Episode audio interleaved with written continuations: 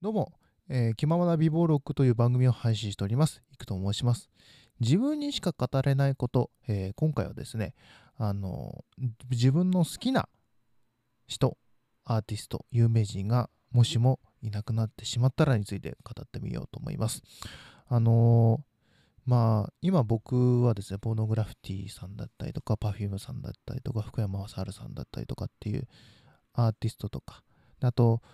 まあ、その、まあ、声優さんだったりとか、まあ、有名人もそうですけども、まあ、好きな人ってたくさんいるわけですよ。でも、その、やっぱり人間って、絶対死ぬ生き物じゃないですか。僕もそうですけど。で、いざ、その、自分が推している、その有名人だったり、アーティストさんが亡くなったりとか、あと解散したりとか活動休止したらまあ、どういう気持ちになるんだろうなっていうのをよく考えるようになりまして、ここ最近ね。その SMAP さんが解散したりとか、嵐が、あの、活動休止するとかっていうニュースもね、えー、最近は多い、多いっていうか、よく聞くんですけども、で、そういう時によく考えてるんです。で、まあ、結果的には、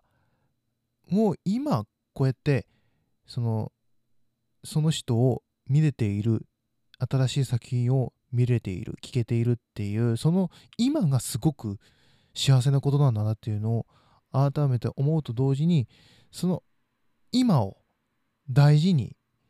していかないと絶対後悔するなっていうふうに思いました。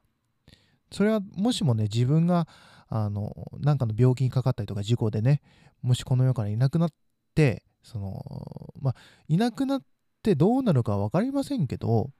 そのもしかしたらその好きなアーティストの先は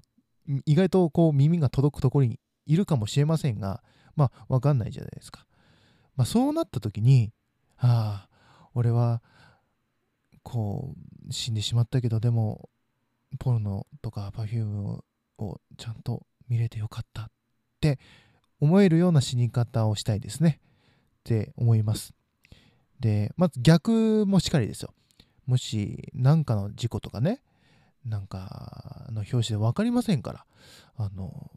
もしそのアーティストが活動休止したら、ああ、俺は